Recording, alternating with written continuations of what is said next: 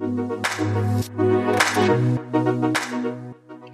Hallo liebe Grow Beyond Podcast-Hörer. Ich freue mich, euch heute zu Teil 2 mit Christoph Schmidt, Bildungsdesigner aus der Schweiz, begrüßen zu dürfen. In Teil 1 haben wir über die digitale Transformation im Bildungssystem gesprochen, was es für neue Berufsbilder für Lehrerinnen und Lehrer geben könnte, kollaboratives Lernen und auch was all das für die gesamte Gesellschaft bedeutet. Falls ihr Teil 1 noch nicht gehört habt, seid ihr herzlich eingeladen, euch den natürlich anzuhören, bevor ihr jetzt in Teil 2 eintaucht. Und heute geht es weiter mit Gedanken zu unserem Bildungssystem und inwieweit das eigentlich kompatibel ist mit dem, wie Wissen heute und in unserer Gesellschaft funktioniert. Wir haben über Netzwerklernen und den Peer-Gedanken gesprochen und außerdem auch darüber, was man in dieser Zeit, die ja sehr, sehr komplex ist, wo wir sehr viel Informationsfluss haben, auch mit Leuten machen kann, die sich nach Komplexitätsreduktion sehen. Und zudem haben wir über lebenslanges Lernen gesprochen. Weitere spannende Insights von Christoph oder weitere lange Vorrede. Hier geht's los. Es gibt ja schon einiges an Research auch zu den Fähigkeiten, die, die, Zukunft, äh, die wir für die Zukunft brauchen, zum Beispiel diese Four Cs. Ich finde es immer ein bisschen schwierig, das vielleicht auf äh, genau vier oder fünf Dinge runterzubrechen. Was denkst du, ähm, auch mit diesen Ansichten, die du hast, dieses, des, diesen, dieses radikalen Umdenkens, was sind so die zentralen Fähigkeiten, die wir eigentlich brauchen und die wir wirklich schon in, in Kindern entwickeln müssen, beziehungsweise erhalten müssen?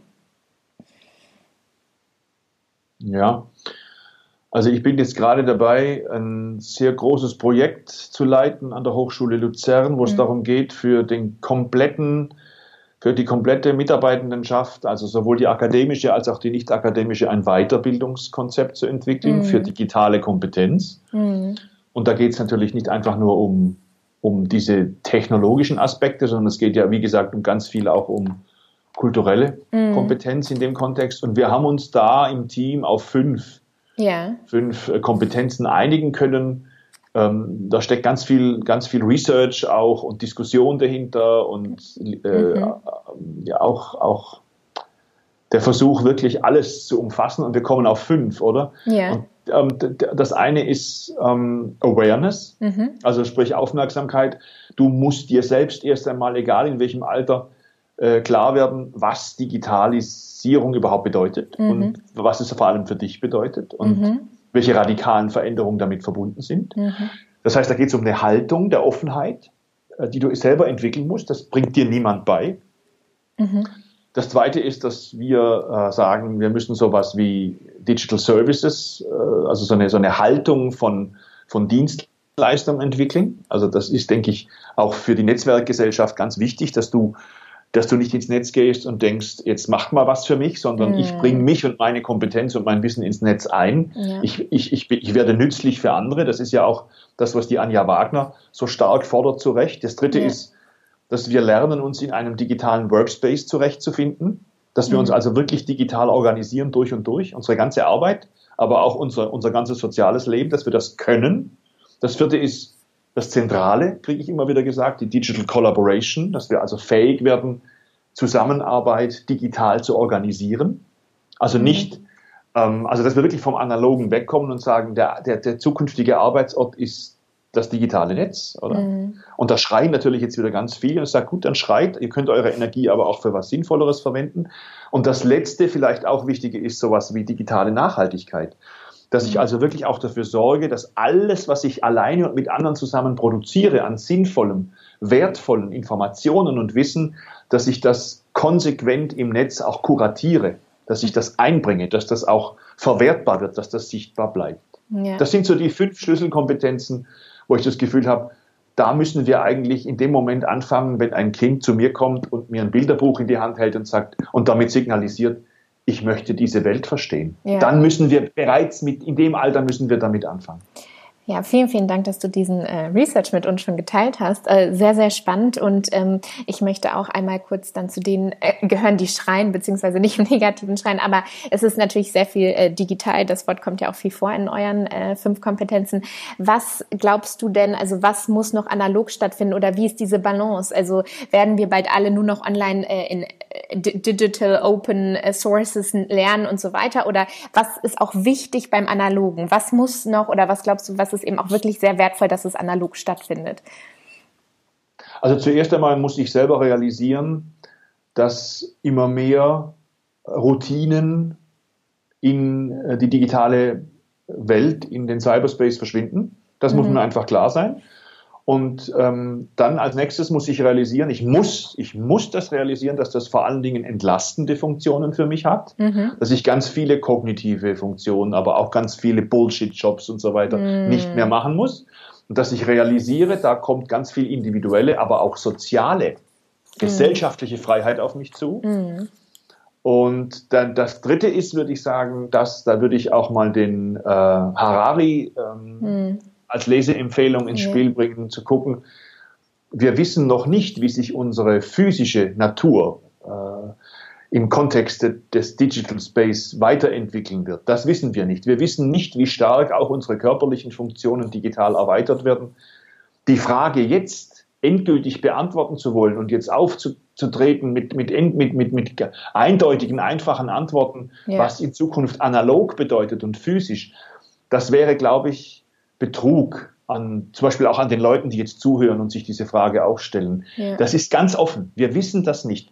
Wichtig ist für mich einfach, dass wir realisieren, der Digital Space ist eine unglaublich große Chance, um, um ganz viel, ähm, was an Bullshit unterwegs ist, was an Jobs und, und auch an, an Tätigkeiten, die uns quasi auch krank machen oder die, die, die uns Zeit totschlagen, dass das der Digital Space für uns übernehmen kann und dass da ganz viel Freiheit und Gestaltungsmöglichkeit entsteht für uns. Also genau das Gegenteil von dem, was auch viele Lehrerinnen und Lehrer immer wieder sagen, oder? Ha, die Leute verdummen vor dem Bildschirm, mhm. die Leute vereinsamen, sie mhm. verdorren in ihren Filterblasen. Mhm. Das ist alles komplexitätsreduzierender Schwachsinn. Mhm.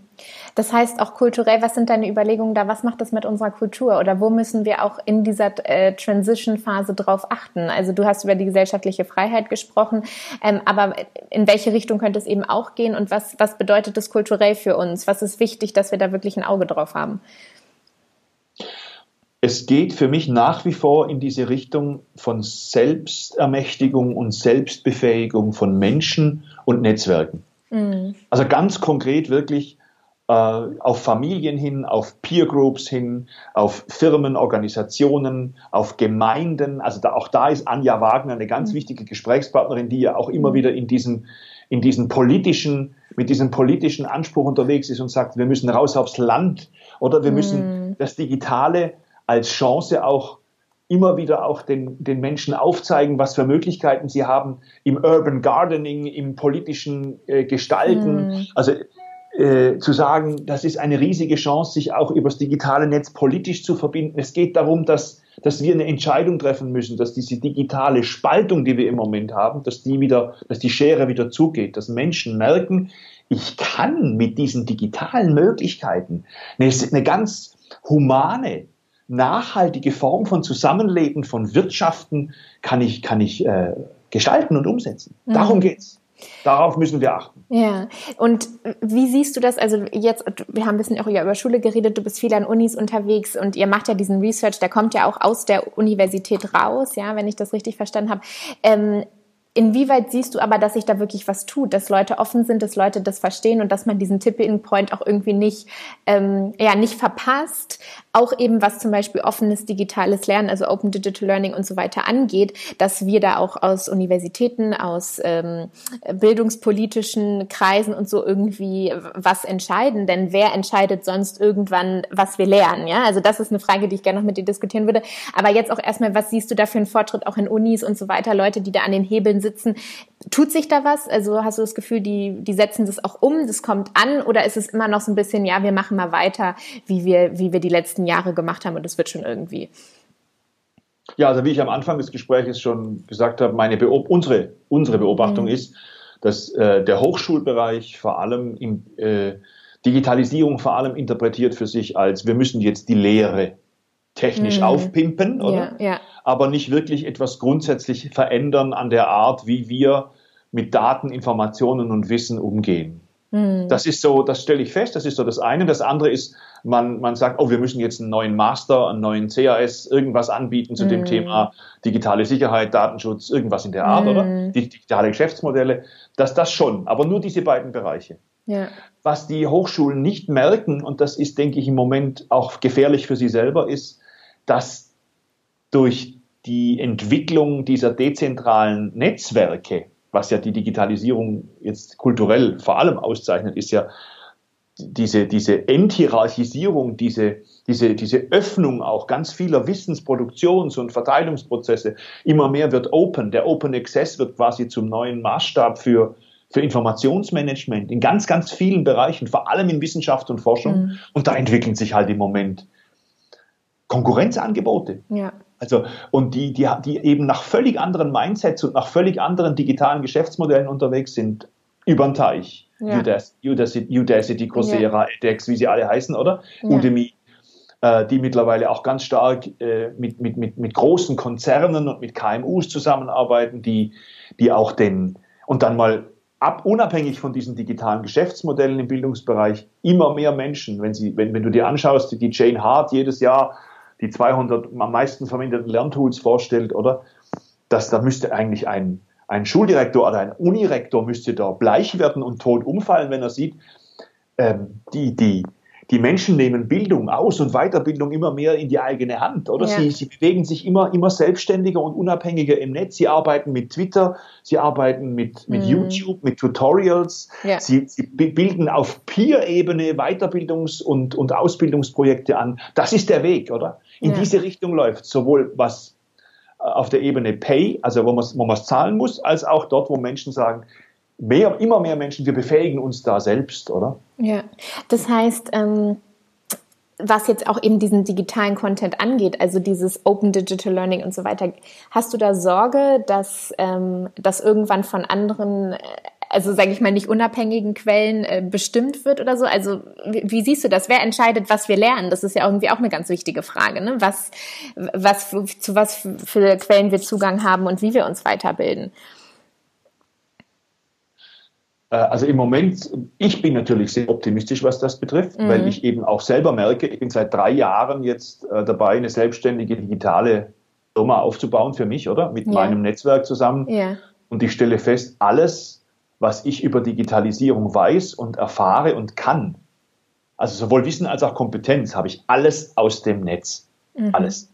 Oder? Das heißt, und das, das erzählen mir aber auch Leute, die bei uns im Office Management sind, also Mitarbeiterinnen, die sagen, ich, wenn ich mich weiterbilde, wenn ich irgendwas wissen muss, ich hole mir das aus dem Netz. Mhm. Wenn ich bei, bei meinem Kieferorthopäden sitze oder bei meiner Dermatologin und die kommt im Moment nicht weiter, dann hat die Bookmarks auf Google oder weiß der Teufel, wo, wo sie mhm. nachschaut, wo sie die richtigen Informationen findet. Und wenn ich dann frage, are these open sources? Mein Kieferorthopäde ist ein Engländer, dann sagt er yes, mhm. everything. Also mhm. das, das, das Verrückte ist, oder? Blockchain ist auch so ein Ding, oder? Blockchain hat keine Machtzentrale. Mhm. Also das ist das, was, wenn du mit dem, mit dem alten hierarchischen Denken an das Netz hingehst, dann besteht das Netz nur aus Risiken. Wenn du aber mit, mit Manuel Castells, dem spanischen Soziologen, zusammen realisierst, dass, das, dass, das, dass es eigentlich um einen Space of Flows geht in Zukunft, oder? Der eigentlich dezentral ist und die Macht eigentlich darin besteht, dass du Zugang zu den Netzwerken hast, dann macht mhm. mich das sehr optimistisch. Aber man braucht natürlich auch schon diese Skills, die wir vorher beschrieben haben, damit eben umzugehen. Das ist ja auch unglaublich viel Eigeninitiative. Ne? Also natürlich hört man das, ja, ich guck dir, guck dir ein YouTube-Video an, ne? dann kommst du weiter, dann, dann lernst du, äh, was auch immer gerade dein Problem ist, zu lösen. Ähm, aber ist es auch irgendwo besorgniserregend zu sagen, irgendwann haben wir Google Learning, LinkedIn Learning, äh, Amazon Learning, who knows, die auch wirklich, weil wir sonst, auch gerade wenn technischer Wandel kommt, wenn wir Leute umschulen müssen und so weiter, eigentlich äh, Volkshochschulen oder staatliche und öffentliche Bildungsinstitutionen nicht darauf vorbereitet sind. Und wir freuen uns dann praktisch, dass es die gibt, die das dann übernehmen können. Wie, wie siehst du das? Also meine einzige Assoziation in dem Kontext ist immer, sobald ich ein Weiterbildungsangebot für eine Bildungseinrichtung entwickle, hm. muss ich rein in ein Learning Management System, hm. muss ich hinter Passwörter, muss ich in ein Moodle oder in ein Ilias ja. und dann muss ich das Ganze, was im Open Netz frei verfügbar ist, muss ich es wieder duplizieren, ich muss wieder Daten produzieren oder und das ist der Mist. Das hm. ist eigentlich der Mist. Im Moment ist es so, dass, die, dass das Paradigma, nachdem das Bildungssystem bei uns funktioniert, völlig von Tag zu Tag immer weniger kompatibel ist mit der Art und Weise, wie Daten, Wissen, Informationsmanagement im Digital Age funktioniert. Mehr kann ich dazu nicht sagen. Mm, mm. Das ist, ich kann, schau, das, ich habe hier in, in, der Schweiz zum Beispiel diese, dieses, ähm, dieses Narrativ, dass mm. Google böse ist, dass Facebook böse mm. ist, dass Amazon böse ist. Das sind alles die Bösen. Und das sagen aber all jene, oder, ähm, die eigentlich völlig abhängig sind seit 30 Jahren von Microsoft. Du mm. findest hier keine Schule, du findest hier keine Gemeindeverwaltung, du du findest kein Unternehmen, das nicht in irgendeiner Form total abhängig ist von Microsoft. Da ist null Reflexion, da ist null Nachdenken darüber, dass wir eigentlich dass genau die, die die Digitalisierung am meisten kritisieren und, und am meisten auch anschwärzen, dass die am abhängigsten sind von einem einzigen Anbieter. Mm, mm. Da, denkt, das, da wird nie drüber diskutiert. Ja, ja, ja das stimmt. Das ist, äh, ja. Und aber die, die Fähigkeiten jetzt auch, sage ich mal, mit diesem neuen Lernen umzugehen, also diese Selbstständigkeit, geht ja auch immer so ein bisschen darum, das für alle zugänglich zu machen, äh, haben alle diese Skills, auch sich selbst Sachen anzueignen. Das ist ja eben, wie gesagt, auch unglaublich viel Eigeninitiative. Das ja. ist also auch, was du sagst, das muss eben für die nächste Generation einfach von vornherein gegeben sein, dass sie ja. genau die so lernen können. Ja, also ein, weißt du, wenn ich mit Kindern zu tun habe, es hört mhm. sich vielleicht nicht so an, wenn ich hier ein bisschen plaudere, aber mhm. ich hatte auch als, als äh, äh, ich war auch im Bildungssystem drin über viele Jahre und hatte mit mhm. Kindern zu tun.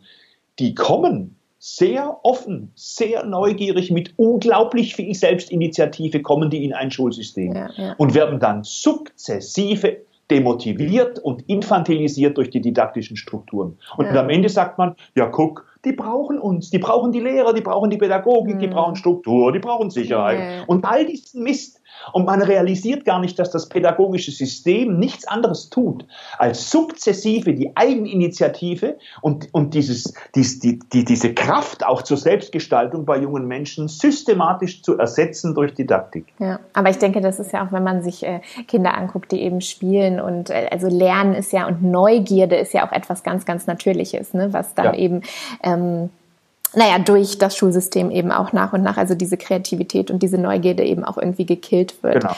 Ähm, und was, Entschuldigung, was ja. einfach noch gesagt werden muss in einem Satz ist, die Neurophysiologie hat uns da in den letzten zehn Jahren so viel wertvolles Wissen übermittelt. Wir wissen mittlerweile auch aus, äh, weil wir das Gehirn viel besser kennen, wie man am, und Frau am besten lernt. Mhm. Und das Schulsystem ignoriert es auf der ganzen Linie. Mhm. Ähm, ganz, ganz viele spannende Sachen, die du gesagt hast, ganz viele Sachen, die ich gerne noch mit dir diskutieren würde, aber ich will noch ein paar Fragen äh, okay. punktuell stellen und dann gucken, wie wir diese Diskussion vielleicht auch nach dem Podcast irgendwie auch mit den Hörern, Hörern und weiteren Fragen weiterführen führen können. Ähm, eine Frage habe ich noch zum, also dieses neue Lernen und dieses auch kontinuierliche sich weiterbilden. Ähm, mhm kann ja auch anstrengend sein. Ne? Also gerade wenn man vielleicht auch älter wird und irgendwie einfach mal wissen will, was man weiß, beziehungsweise sich so einrichten will, vielleicht in seinem Arbeitsleben. Wie, äh, was ist deine Perspektive? Wie baut man auch diese Widerstandsfähigkeit, sage ich mal, auf für den ständigen Wandel, das ständige Weiterlernen, das auch ständige sich weiterbilden? Ähm, was ist deine Perspektive da drauf? Relativ einfach. Mhm. Ähm, es geht um eine soziale Dimension und die heißt, ich als Mensch und mein Wissen und meine Kompetenz werden gebraucht in konkreten sozialen Kontexten, wo es darum mhm. geht, Probleme zu lösen. Technische, klimatologische, ähm, egal was es ist, egal was, oder? Das ist das Entscheidende. Ähm, ich, ich, ich merke auch mit 70 Jahren oder 80 noch, dass da, da draußen wartet irgendein Problem mhm. auf mich, an dessen Lösung ich helfen darf und kann. Man braucht mich hier und dann ähm, eigne ich mir das an. Das mhm. beste Beispiel habe ich von Gerald Hüther, der ja. auf einer Weiterbildung mal gesagt hat, ein 80-jähriger Mann lernt innerhalb kürzester Zeit die chinesische Sprache, wenn er sich in eine Chinesin verliebt. ja. Punkt. Ja. Aus. Sehr schön, sehr, sehr schönes Beispiel. Super. Damit können wir fast enden, aber ich ähm, wollte noch ein, zwei Fragen zur Weiterbildung auch stellen. Also ähm, eben auch diese große Herausforderung, vor der wir ja durchaus stehen, wenn Menschen vom Wandel betroffen sind, eben durch Technik oder Umschulungen, die da auf sie zukommen können. Wie können wir, was ist deine Meinung, wie können wir dieses wirklich lebenslange Lernen und kontinuierliche Lernen ähm, nachhaltig umsetzen und eben implementieren, auch in der Arbeitswelt, in unserer Gesellschaft? Was hast du da für Ideen?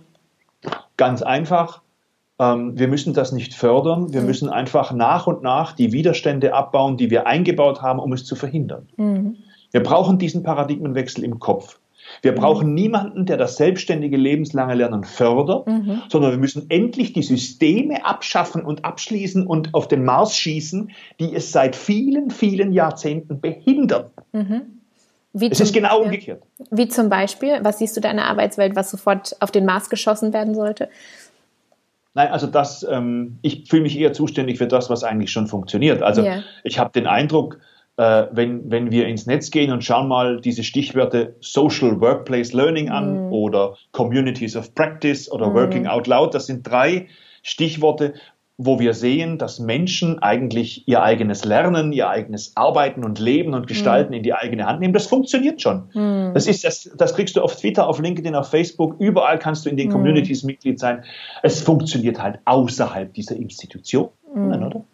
Das, das ist halt der große Unterschied. Und übrigens gibt es auch unglaublich viele mutmachende Initiativen für Kinder und Jugendliche, die mhm. aber auch alle unterm Schirm des staatlichen Bildungssystems laufen.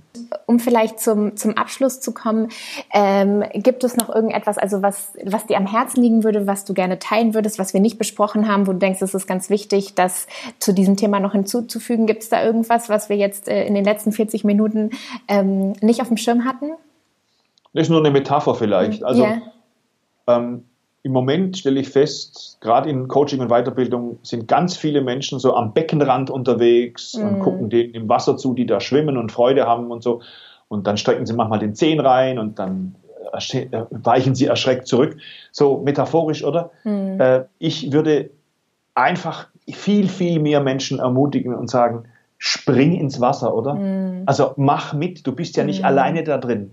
Und du lernst das Schwimmen nur, indem du reingehst und äh, mit anderen zusammen an diesem Projekt Digitalisierung arbeitest. Mit dieser Metapher bin ich unterwegs, weil eine andere Möglichkeit haben wir nicht. Super. Das ist eine ganz, ganz tolle Metapher und ich würde mich auch sehr freuen, wenn wir, wie gesagt, in dem Podcast ein paar Links und ein paar Sachen teilen können, die wir angesprochen haben. Und vielleicht gibt es auch, du hast Harari kurz angesprochen, der ja ganz, ganz spannende ja. Thesen aufstellt und Bücher schreibt. Ähm, und genau. gibt es vielleicht noch irgendwie auch andere Blogs oder Bücher, wo du deine Inspiration herbekommst? Die wir also für mich können? ist yeah. Für mich ist natürlich auch Holacracy eine yeah. ganz spannende Diskussion. Ja. Und Reinvent, äh, Reinventing Organization vom Lalou. Das sind für mich wichtige Tendenzen. Hartmut Rosa finde ich mhm. wichtig. mich interessieren einfach die Dinge, die sagen, wir halten die Komplexität aus. Oder yeah. wir reduzieren nicht äh, auf Schwarz-Weiß, sondern wir, yeah. wir versuchen wirklich die Komplexität ernst zu nehmen und gleichzeitig auch handlungsfähig zu bleiben. Mhm. Da gibt es unglaublich viel und ich beziehe mich in meinem eigenen Blog, oder? lebendiglernen.ch ja auch immer wieder auf diese Literatur. Mhm. Super, ja, vielen, vielen Dank, vielen Dank für deine Zeit, vielen Dank, dass du das alles äh, mit uns geteilt hast und doch auch relativ viel äh, sehr Komplexes äh, in 40 Minuten besprochen hast. Und ich denke, ähm, das, was du gesagt hast, reinspringen ins Wasser und mitmachen und sich auch von der ja, Komplexität nicht abschrecken zu lassen. Und ich denke, das ähm, Hüterbeispiel, was du gebracht hast, dass wir alle in der Lage sind, auch mit 80 noch Chinesisch zu lernen, wenn wir uns denn in einen Chinesen oder eine Chinesin äh, verlieben würden, bringt es, glaube ich, sehr, sehr gut auf den Punkt. Ich bin ganz gespannt, was wir für für Feedback bekommen, auch von den Hörern, ähm, was dann ja vielleicht auch zu, zu weiteren Diskussionen von bestimmten Punkten führen wird. Okay, Super. alles klar. Ich danke dir ganz, ganz herzlich für deine Zeit, Christoph. Vielen, vielen Dank und äh, ich bin gespannt auf alles, was noch kommt. Ja, ich auch. Gern geschehen, Rona.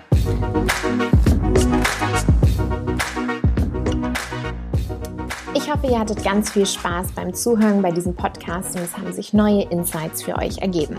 Bei Fragen, Feedback oder Wünschen und Ideen meldet euch sehr gerne. Ihr findet uns unter www.growbeyond.com. Schreibt mir an rona at growbeyond.com. Growbeyond mit einem U, because it's all about you. Und wir freuen uns, von euch zu hören und in den Austausch zu gehen. Bis nächste Woche. Alles Liebe,